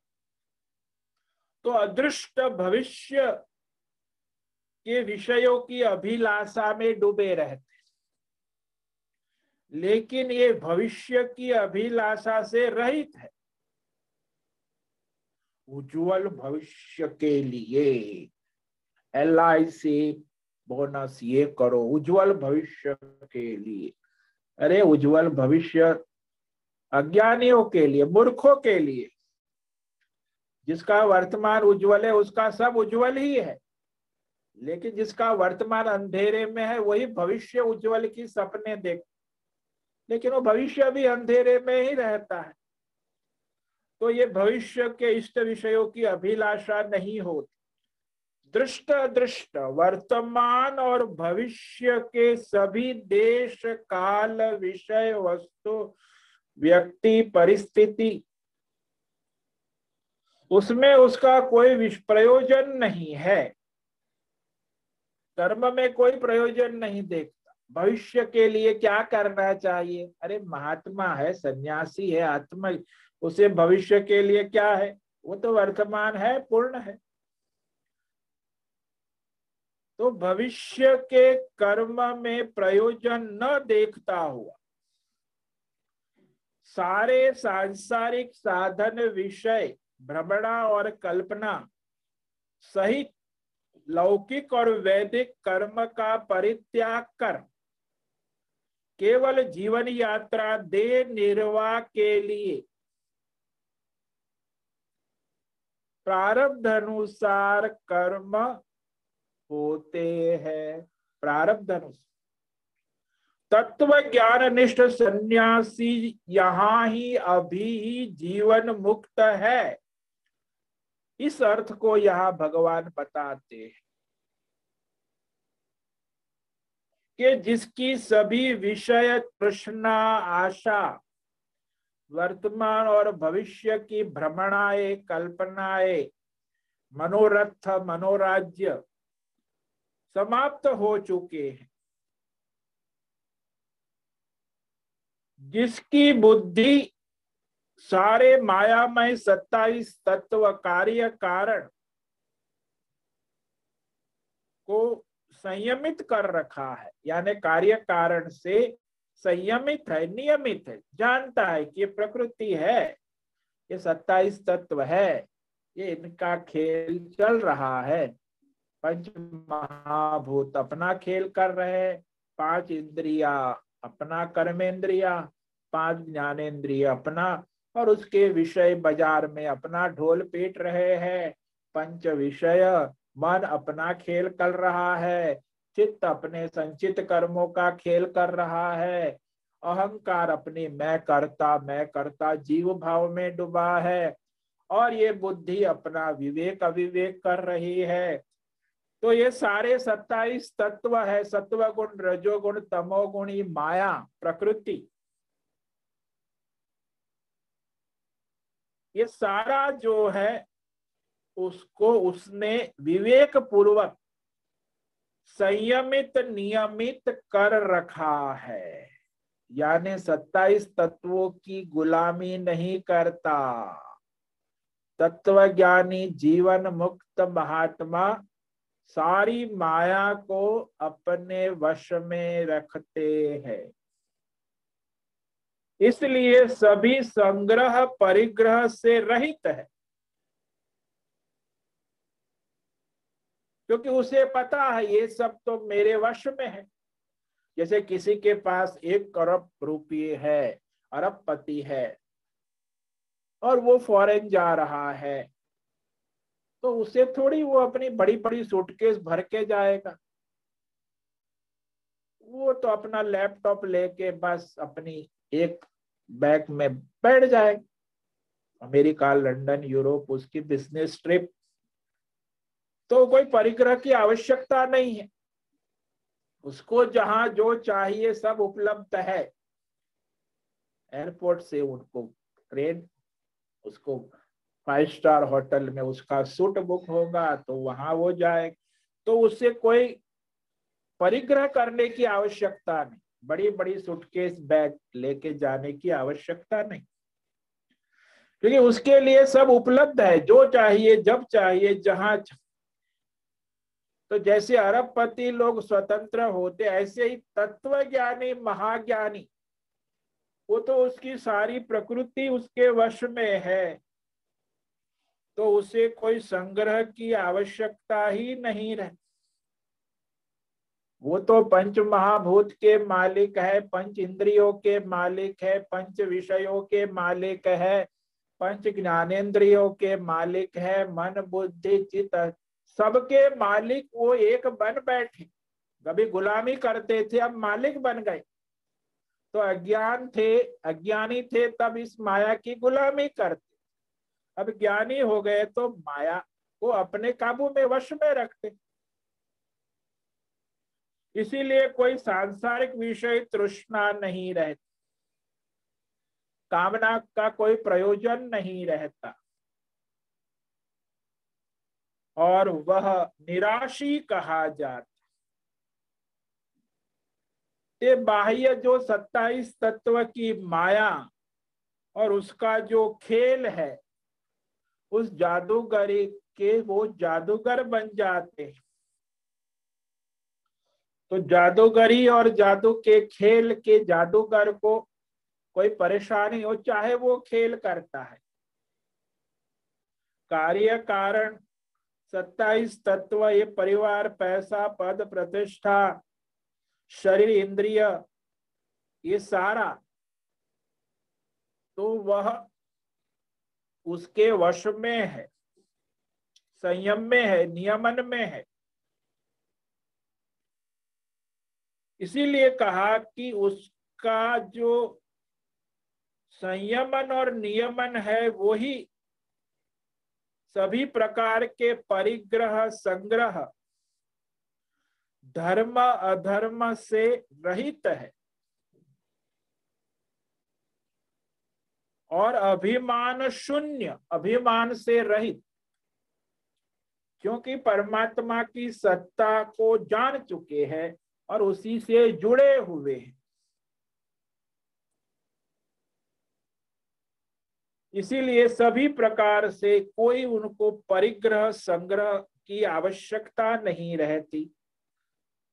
शरीर स्थिति मात्र प्रयोजन, रोटी, कपड़ा और मकान, वो भी किसी का प्रारब्ध होता है। कोई यहाँ हमारे ऋषिकेश में महात्मा घाट पर रहते हैं। कोई महात्मा वहाँ एसी कमरे में रहता है। तो सबके अपने अपने प्रारब्ध शरीर के होते हैं। शरीर निर्वाह, रोटी, कपड़ा और मकान। साउथ इंडियन वाला है तो डोसा, पकौड़ा खाएगा। तो सब अपने अपने प्रारब्ध के अनुसार शरीर निर्वाह होता है। किंतु वह कर्म करता हुआ भी, पाप, पुण्य आदि, द्वंद्व को प्राप्त नहीं होता, उसे कोई द्वंद्व विचलित नहीं करते। जैसे अज्ञानी को happy unhappy success failure positive negative जन्म, मरण, अमीरी, गरीबी, कितने द्वंद्व है अज्ञानी तो उसी में पूरा जीवन। ये किलबिश का मतलब होता है द्वंद्व, पाप पुण्य, धर्म अधर्म सारे द्वंद्व निर्द्वंद्वो ही महाबाहो सुखम बंधात प्रमुचते गीता में भगवान ने आगे, निर्द्वंद्व है आनंद पूर्वक रहता है और सारे संसार बंधन से नित्य मुक्त रहते हैं। ये द्वंद्व ही महापाप है। लोग कहते पाप पुण्य तो का अलग सिद्धांत है ही लेकिन ये जो द्वंद्व है ना सक्सेस फेल पॉजिटिव नेगेटिव का धंधा जो दुनिया में चलता है, यही महापाप है। और द्वंद्व में पड़ा हुआ मनुष्य परमात्मा की सत्ता का स्वीकार नहीं करता। वही द्वंद्व बंधन के कारण, वह कर्म बंधन, संसार बंधन में फंस जाता है। इसीलिए जो परमार्थ दर्शी है, परमार्थ में लगे हुए, उनके लिए पाप, पुण्य, धर्म, अधर्म, सारे द्वंद्व बंधनकारी है, इसीलिए उससे मुक्त रहते हैं। इसीलिए धर्म भी परमार्थ कर्मयोगी के लिए, धर्म, पुण्य, कर्म भी पाप है। जो ईश्वरार्थ जीवन जीते, उसे पाप तो पाप है ही, पुण्य भी पाप है, क्योंकि ये द्वंद्वात्मक है। सक्सेस, फेल तो ये पाप है, अधर्म है तो बंधनकारी है। पुण्य भी पाप हो जाता है, किसके लिए? जो परमार्थ में स्थित है उस कर्मयोगी के लिए। ईश्वरार्थ जीवन जीने वाले के लिए पाप पुण्य से क्या मतलब है? पाप पुण्य। वो तो ईश्वर में ईश्वर समर्पित जीवन जीने वाले हैं। शारीरम केवलम कर्म। ये वाक्य है भगवान का। केवल शरीर निर्वाह, देह स्थिति के लिए उचित प्रारब्ध अनुसार शास्त्र अनुसार, परंपरा अनुसार, रोटी, कपड़ा, मकान आदि कर्म करते हुए तो इसे शारीरिक कर्म कहें शरीर, इंद्रिय, प्राण, मन, बुद्धि से होने वाले सारे शारीरिक कर्म, यानी जीव के कर्म, शरीर स्थिति मात्र प्रयोजन वाले कर्म को शारीर कर्म कहते। तो यहाँ यदि शरीर से संपन्न होने वाले कर्म को शारीर कर्म माना जाए, और यदि शरीर स्थिति प्रयोजन के लिए कर्म को शायर कहा जाए तो इसमें अंतर क्या है? देखो दो वाक्य है। शरीर से संपन्न होने वाले कर्म को शारीरिक कर्म कहेंगे या फिर शरीर की स्थिति निर्माण, निर्वाह करने वाले कर्म को शारीरिक कर्म कहेंगे रोटी, कपड़ा, मकान, शरीर निर्वाह, प्रयोजन वाले और शरीर से होने वाले। इसमें अंतर क्या है? तो इस पर कहते हैं, यदि शरीर इंद्रिय से निष्पन्न होने वाले कर्म को शारीरिक कर्म माना जाए शरीर से होने वाले, इंद्रियों से होने वाले, मन से होने वाले सभी कर्म को माना जाए तो दृष्ट अदृष्ट वर्तमान और भविष्य के प्रयोजन वाले धर्म अधर्म कर्म भी शरीर से ही होते हैं। तो पाप और पुण्य दोनों हो जाएँगे शरीर से होते इंद्रियों से होते हैं, वाणी से होते हैं, मन से होते हैं। तो ऐसे अधर्म पाप कर्म करता हुआ भी उसको पाप नहीं लगेगा, ऐसा विरुद्ध कथन हो जाएगा। अधर्म आचरण करने पर भी उसे अधर्म प्राप्त, अनिष्ट प्राप्त नहीं होता। ऐसा करने पर धर्म शास्त्र में विरोध हो जाएगा। इसीलिए अपना जो कर्तव्य है, विहित धर्म है, जो दृष्ट और अदृष्ट, वर्तमान के लिए और भविष्य के लिए प्रयोजन में किए जाते। मनुष्य जो है, उसके दो प्रयोजन होते। कुछ वर्तमान के प्रयोजन से करते हैं, कुछ भविष्य के प्रयोजन से करते। तो वर्तमान के दृष्ट है, भविष्य के अदृष्ट है। या तो कुछ मरने के बाद भी देवलोक स्वर्ग लोक के लिए कर्म करते हैं, उसे भी अदृष्ट प्रयोजन कहते तो मनुष्य के दो प्रयोजन है, दृष्ट और अदृष्ट, वर्तमान और भविष्य। तो उसे करता हुआ भी पाप को प्राप्त नहीं होगा। तो भाई वो ज्ञानी है, तत्वज्ञानी, अधर्म, पाप करता हुआ भी पाप को प्राप्त, ऐसा विषय हो जाए। तो इस प्रसंग को यहाँ भगवान कहते हैं कि अपना स्वधर्म, कर्तव्य, वैदिक शास्त्र, परंपरा अनुसार, प्रारब्ध अनुसार करने वाले में शरीर कर्म करता हुआ विशेषण है। लेकिन केवल शब्द के प्रयोग से ये तात्पर्य निकलता है कि शरीर, इंद्रिय, मन, वाणी, बुद्धि से होने योग्य कर्म चाहे वो धर्म हो, चाहे वो अधर्म हो। उसे करता हुआ वह पाप को प्राप्त नहीं होता, द्वंद्व को प्राप्त नहीं करता। ऐसा तात्पर्य होने लग जाए। तो इस पर हम कल व्याख्यान करेंगे। कि मनुष्य धर्म अधर्म करता हुआ भी द्वंद्व को प्राप्त नहीं करेगा। ये कैसे संभव? तो इस तात्पर्य का विषय है, इस पर हम कल व्याख्यान करेंगे। तो यही श्लोक है, इस पर और व्याख्यान कल होगा। तो इसे पढ़ लेते हैं। निराशेरियत चित्तात्मा। त्यक्त सर्व परिग्रह शारीरम केवलम कर्म। कुर्वन्नाप्नोति किल्बिषम। तो आज हमने जो है पहली पंक्ति का अर्थ किया है, यत चित्तात्मा। जिसकी इंद्रिय, मन, बुद्धि सत्ताईस तत्व सारे संयमित नियमित है।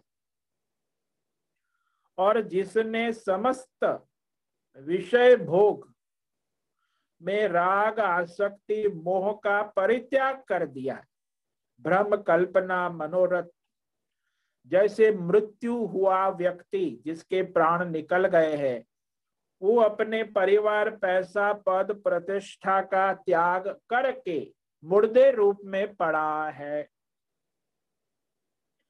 और निराशी ही उसे कोई आशा नहीं रहती, कोई कामना लौकिक या वैदिक नहीं हो। यथा लाभ संतुष्ट और एक दूसरी पंक्ति इस पर हम व्याख्यान कर रहे हैं। शारीरम केवलम कर्म कुरन अपि किलबिषम न आप।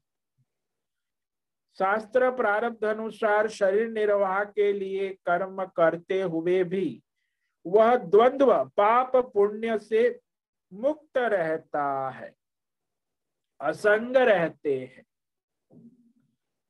ओम नमो नारायणाय, ओम नमो नारायणाय, ओम नमो नारायणाय, ओम नमो नारायणाय।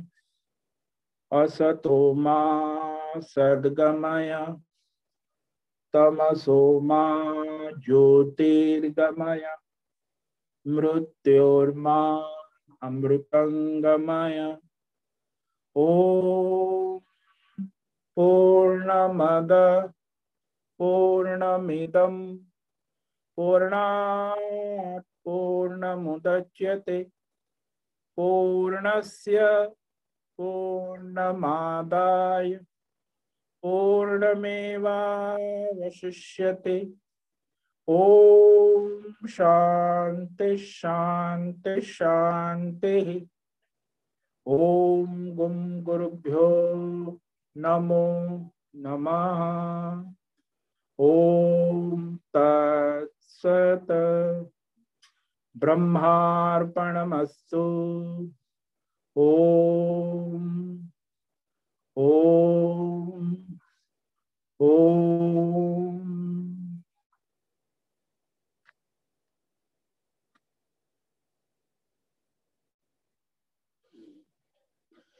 तो कल वसंत पंचमी है। विद्या की देवी अधिष्ठात्री सरस्वती का प्रागट्य दिन। प्रति वर्ष एक बार आता है। माघ शुक्ल पंचमी कल है। सरस्वती प्रागट्य के रूप में वसंत पंचमी, सारस्वतोत्सव हमारे भारत वर्ष में धूमधाम से मनाया जाता।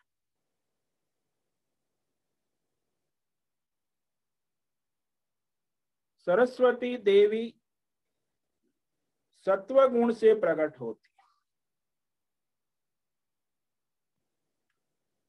सत्व गुण का प्राधान्य है उस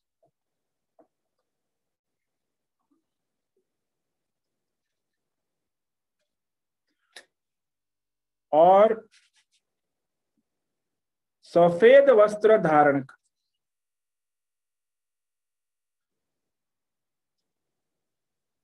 सफ़ेद वस्त्र। हंस जिसका वाहन है, जो हंस दूध और पानी अलग कर देता और सरस्वती देखी के एक हाथ में स्फटिक माला है। 108 वर्ण अक्षर। तो ये वर्ण अक्षर की माला है। तो ये अक्षर में ही सारे वेद, वाक्य और ज्ञान समा जाता है। वर्ण से शब्द बनते हैं, शब्द से वाक्य वाक्य से पंक्ति और पंक्ति से मंत्र और मंत्र से अध्याय और अध्याय से ग्रंथ और ग्रंथ से शास्त्र निर्माण होते हैं। वेद, ऋग्वेद, यजुर्वेद। तो सब में मूल वर्णमाला है। 108 वर्ण अक्षर। और दो हाथ में वीणा वीणा है ये नाद संगीत उपासना का प्रतीक। और एक हाथ में पुस्तक धारण किया, ये पुस्तक है वेद, ज्ञान विज्ञान प्रदान करने वाली। जिसे ब्रह्मा, विष्णु, महेश, देवता भी सदा वंदन करते हैं। ऐसी सरस्वती भगवती, हमारा ये अज्ञान दूर करे। और शुद्ध भौतिक, दैवी, आध्यात्मिक और परमार्थिक ज्ञान प्रदान करे। तो ये श्लोक सरस्वती का सर्वत्र विद्यालयों में बोला जाता है। हम भी बचपन में विद्यालय में पढ़ते थे, तब ये श्लोक पढ़ाया जाता या कुंदेन्दु तुषार हार धवला या शुभ्र वस्त्रावृता या वीणावर दंड मंडित करा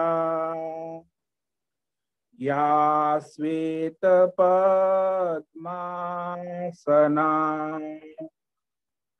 या ब्रह्माच्युत शंकर प्रभुतिभिः देवै सदा वन्दिता।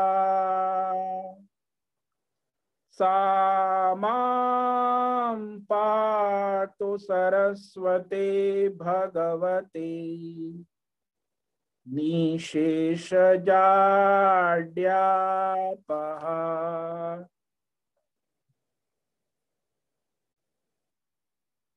तो यह शुद्ध सात्विक परमात्मा विचार रूपी परम सार सृष्टि के आरंभ में नित्य सर्वत्र सब में व्याप्त है। वीणा पुस्तक माला को हाथ में धारण कर, पद्मासन लगाकर सफ़ेद कमल पर बैठती है। ऐसी परमेश्वरी भगवती शारदा देवी सरस्वती को हम वंदन करते जो हमें सात्विक ज्ञान प्रदान करे, सात्विक बुद्धि प्रदान करे, भौतिक ज्ञान, आध्यात्मिक ज्ञान, दैवी ज्ञान और पारमार्थिक ज्ञान बुद्धि में प्रकाशित करे। तो ये जो मंत्र है, ये हम वेद पढ़ते हैं। स्कूलों में, कॉलेजों में अभी भी पढ़े जाते हैं। शुक्लां ब्रह्म विचार सार परमा।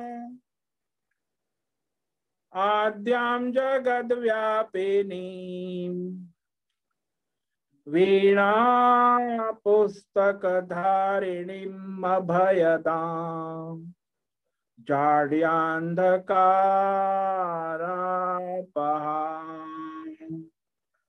हस्ते स्फटिकमालिकां विदधतिम् पद्मासने संस्थिता वंदे तां परमेश्वरीं भगवतीम् बुद्धिप्रदा शारदा। बुद्धिप्रदा शारदा। तो इस प्रकार सरस्वती उपासना से बुद्धि शुद्ध होती ज्ञान प्रकट होता है। तो ये सरस्वतोत्सव, महोत्सव मनाया जाता है।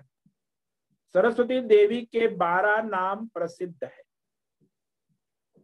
प्रथम है भारती। भा यानी ज्ञान को प्रकाशित करने वाली भारती। हमारे देश में भारती नाम की कितनी स्त्रियाँ होंगी? लाखों, जिसका नाम भारत दूसरा है सरस्वती। सरसवती। रसवती, कौन सा रस? ज्ञान रस आत्मरस, ब्रह्मरस।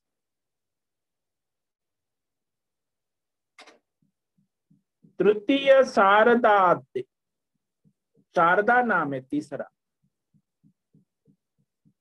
चतुर्थ है हंस वाहिनी हंस वाणी मतलब नीरशेर, हंस जैसे विवेक करता है, कराने वाली। पांचवा नाम है जगती, जगत को चलाने वाली, जगत को प्रकाशित करने वाली। छठा नाम है वागीश्वरी वाग वाणी हम बोल रहे आप सुन रहे इस वाणी की ईश्वरी, वाग ईश्वरी। सप्तम कुमुदी, कमल स्वरूपिणी। अष्टम ब्रह्मचारिणी, ब्रह्म यानी परमात्मा। और परमात्मा में विचरण करने वाली ब्रह्मचारिणी, परमात्मा में विचरण करने वाली ब्रह्मचारिणी। नवम बुद्धिदात्री नवमा है बुद्धि देने वाली। विवेक बुद्धि देने वाली। दशमम वरदायिनी, वर देती। वरदान देने वाली। परमात्म ज्ञान रूपी वरदान। एकादशम चंद्रकांति। पूर्णिमा की तरह प्रकाशित धुर शीतल प्रकाश वाली, ज्ञान का प्रकाश चंद्रकांति द्वादशम भुवनेश्वरी और त्रिभुवन की ईश्वरी, जहाँ उसकी सर्वत्र सत्ता है, उपस्थिति है। फिर नाम जो सुबह शाम दोपहर पढ़ते हैं, उसके जिह्वा के अग्रभाग में नित्य ब्रह्म रूपा सरस्वती नृत्य करती है। प्रथमं भारती नाम, द्वितीयं च सरस्वती, तृतीयं शायी चतुर्थं हंसवाहिनी पंचमं जगति सख्या षष्ठं वागीश्वरी तथा सप्तमं कुमुदे प्रोक्ता, अष्टमं ब्रह्मचारिणी, नवमं बुद्धिदायि च, दशमं वरदायिनी, एकादशं चन्द्रकान्तिः द्वादशं भुवनेश्वरे द्वादशेतानि नामानि, त्रिसन्ध्याय पठेन्नरः जिह्वाग्रे वसते नित्यं नित्यं ब्रह्मरूपा सरस्वती। तो इस प्रकार कल सरस्वती उत्सव है, उसके लिए जो मंत्र है, जप कर सकते हैं आप।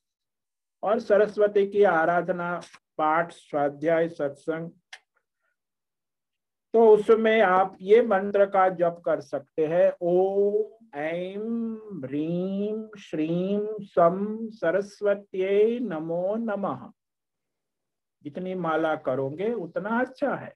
कम से कम एक माला तो कर सकते तो इस तरह सरस्वती के फ़ोटो पर पूजा पाठ दिया करे, अगरबत्ती जलाए, सरस्वती को याद करे और सरस्वती का नाम लेकर कुछ ज्ञान बांटे। तो सरस्वती का प्रसाद है ज्ञान। सरस्वती लड्डू पेड़ा नहीं रखती। ज्ञान प्रचार। ज्ञान है वो दूसरों को दे। तो इस प्रकार सरस्वती के ज्ञान प्रसाद को वितरण करे। और सरस्वती उत्सव मनाए सबको ओम नमो नारायणाय ओम नमो नारायण ओम नमो नमो नारायण नारायणाय स्वामी जी नारायणाय स्वामी जी ओम नमो नारायण ओम नमो नारायण ओम नमो ओम नमो नारायण सबको